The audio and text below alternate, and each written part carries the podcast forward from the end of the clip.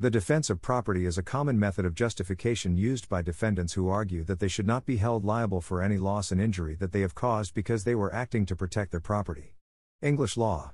Generally, in addition to the right of self defense at common law, Section 3 of the Criminal Law Act 1967 states that a person may use such force as is reasonable in the circumstances in the prevention of crime or in arresting offenders or suspects. Insofar as an attack on property is a crime, reasonable force may be used to prevent the crime or to arrest the offender, whether it be theft of a sum of money or the damage of an object. In many cases of robbery and burglary, the threat will be to both a person and property, and this combination can be a powerful defense. In AG's reference, number 2 of 1983, 1984, Lane CJ held that a defendant who manufactured 10 petrol bombs to defend his shop during the Toxteth riots could set up the defense of showing that he possessed an explosive substance for a lawful purpose if he could show he acted to protect himself or his family or property by means he believed reasonably necessary to meet the attack. In theory, the defense of property by itself cannot reasonably provide a justification for inflicting serious injury, but there are a number of cases approving considerable violence to arrest criminals threatening property. Although R. V. Scully, 1824, held that it was not justifiable to shoot an intruder merely to arrest him, on the facts, the life of the prisoner was threatened, and if he considered his life in actual danger, he was justified in shooting the deceased as he had done, but if, not considering his own life in danger, he rashly shot this man, who was only a trespasser, he would be guilty of manslaughter. See Self Defense, Australia, for a comparative view on whether the use of excessive force causing death should give rise to a mitigatory defense and reform below. In Mead and Belt's case, 1823, Holroyd J. instructed a jury that violence could not be used against a civil trespasser, adding, But, the making an attack upon a dwelling, and especially at night, the law regards as equivalent to an assault on a man's person, for a man's house is his castle and therefore, in the eye of the law, it is equivalent to an assault.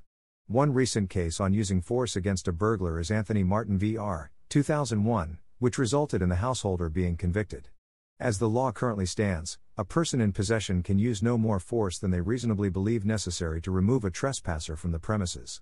Further, where the threat to the land or its possession is not immediate, and other measures could be taken that would make force unnecessary, for example, calling the police or seeking remedies through the courts, the defense will normally be lost. But in Chamberlain v. Lindon, 1998, demolished a wall to protect a right of way, honestly believing that it was a reasonable means of protecting his property, and, incidentally, avoiding litigation. It was held that it was not necessary to decide whether Lindon's action was justified as a matter of civil law. For the purpose of the criminal law, what mattered was whether Linden believed that his actions were reasonable. Although this case is on the specific interpretation of the statutory defense under Section 5 Criminal Damage Act 1971, the fact that the defendant was not out of time after nine months of inaction is interesting.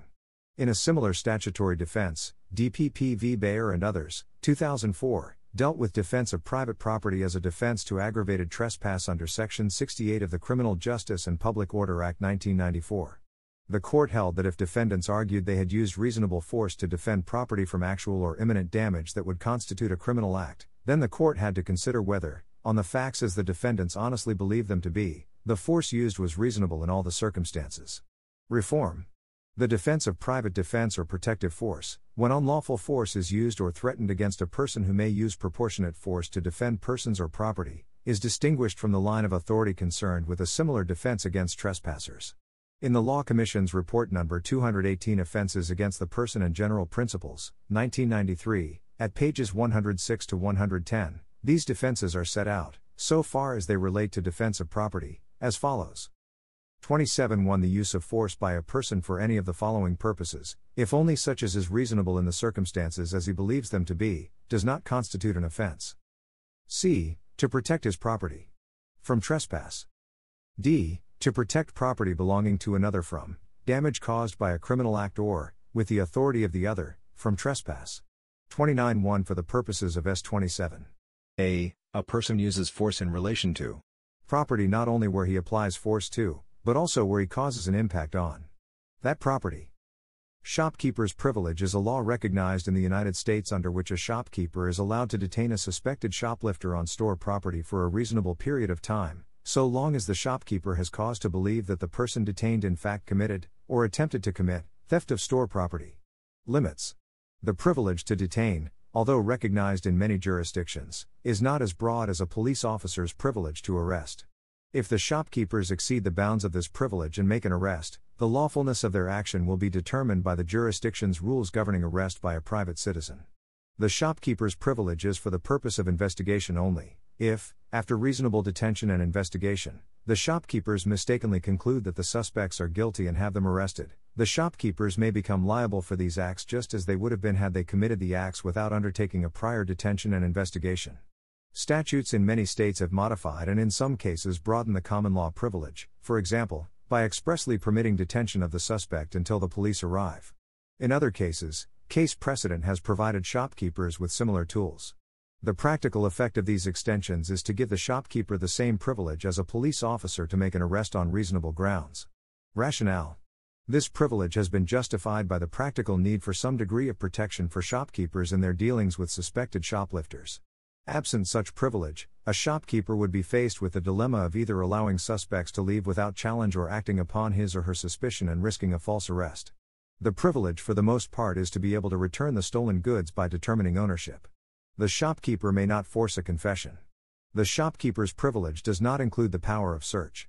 Some courts, however, have expanded this original common law privilege to also include the detention of criminal trespassers. He detention and removal of a criminal trespasser is an essential power of any shopkeeper or other property owner. Requisite conditions. In seeking to avail themselves of the shopkeeper's privilege, the proprietor or agent thereof must ensure the investigation is conducted near or on the premises, the detention itself should be effected either on the store premises or in the immediate vicinity thereof. The privilege likely would not apply to after the fact questioning of a suspected thief who had left the store's property. While the common law does permit the owner of goods acting on fresh pursuit to use reasonable force to recapture his or her goods from one who actually took them wrongfully, in doing so the property owner acts at his or her own peril. Moreover, the investigation must be to determine ownership of the property, not to force a confession. The shopkeeper has reasonable grounds to suspect the particular person detained as shoplifting. Only reasonable, non deadly force is used to effect the detention. Such force being justified when the suspect is in immediate flight or violently resists detention.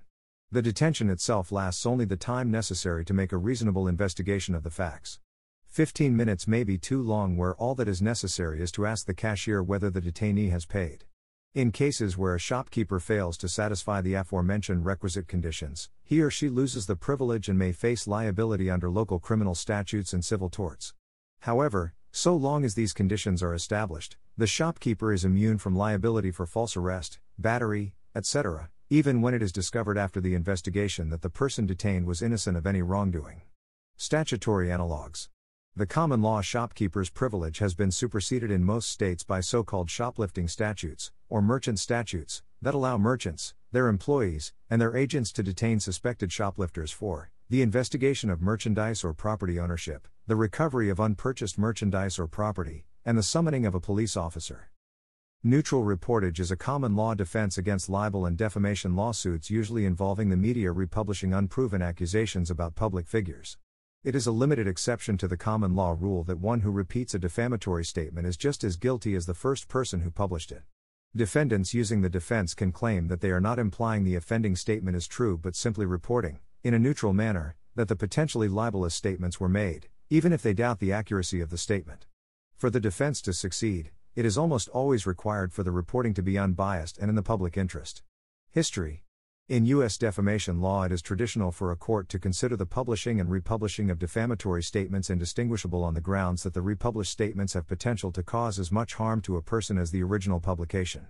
The doctrine of neutral reportage was established on the basis that the press should not be liable for republishing allegations made by a responsible speaker about public figures providing it is done in a neutral manner and is newsworthy. Edwards v. National Audubon Society. The case of Edwards v. National Audubon Society in 1977 is largely recognized as the first major case in which the idea of neutral reporting was used. The case concerned the reporting of a dispute between the National Audubon Society and a group of scientists that it had accused of being paid to lie by pesticide companies regarding the effects of pesticides on birds. The New York Times, while attempting to report both sides of the dispute, was sued by several of the scientists. A federal appellate court recognized that the reporting was both neutral and in the public interest. United States law.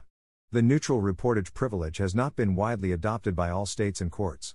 U.S. District Judge Marilyn Patel stated that there is a great deal of inconsistency among state court decisions in 2006. During the case of McCall v. Courier Journal, the Kentucky Supreme Court rejected the defense, stating it had not been approved by the U.S. Supreme Court, which in turn refused to review the case.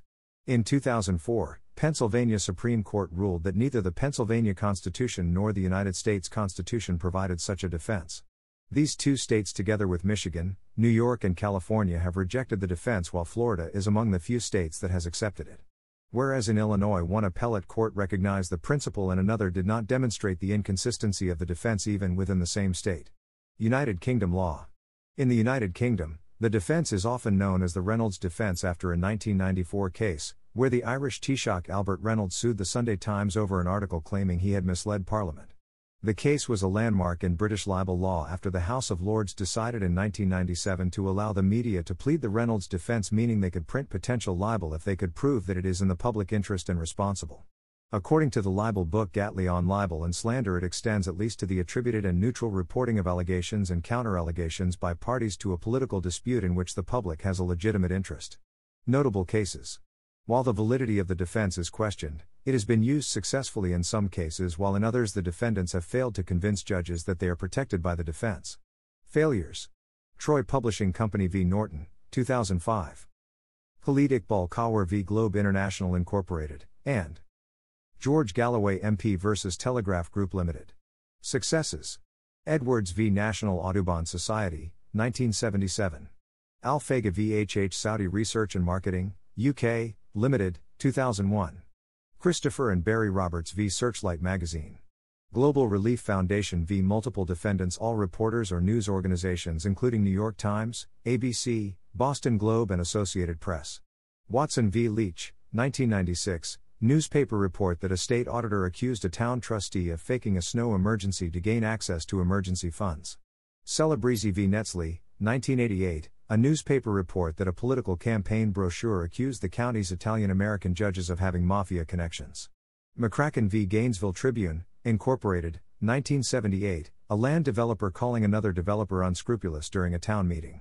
Barbara Schwartz v. the Salt Lake Tribune.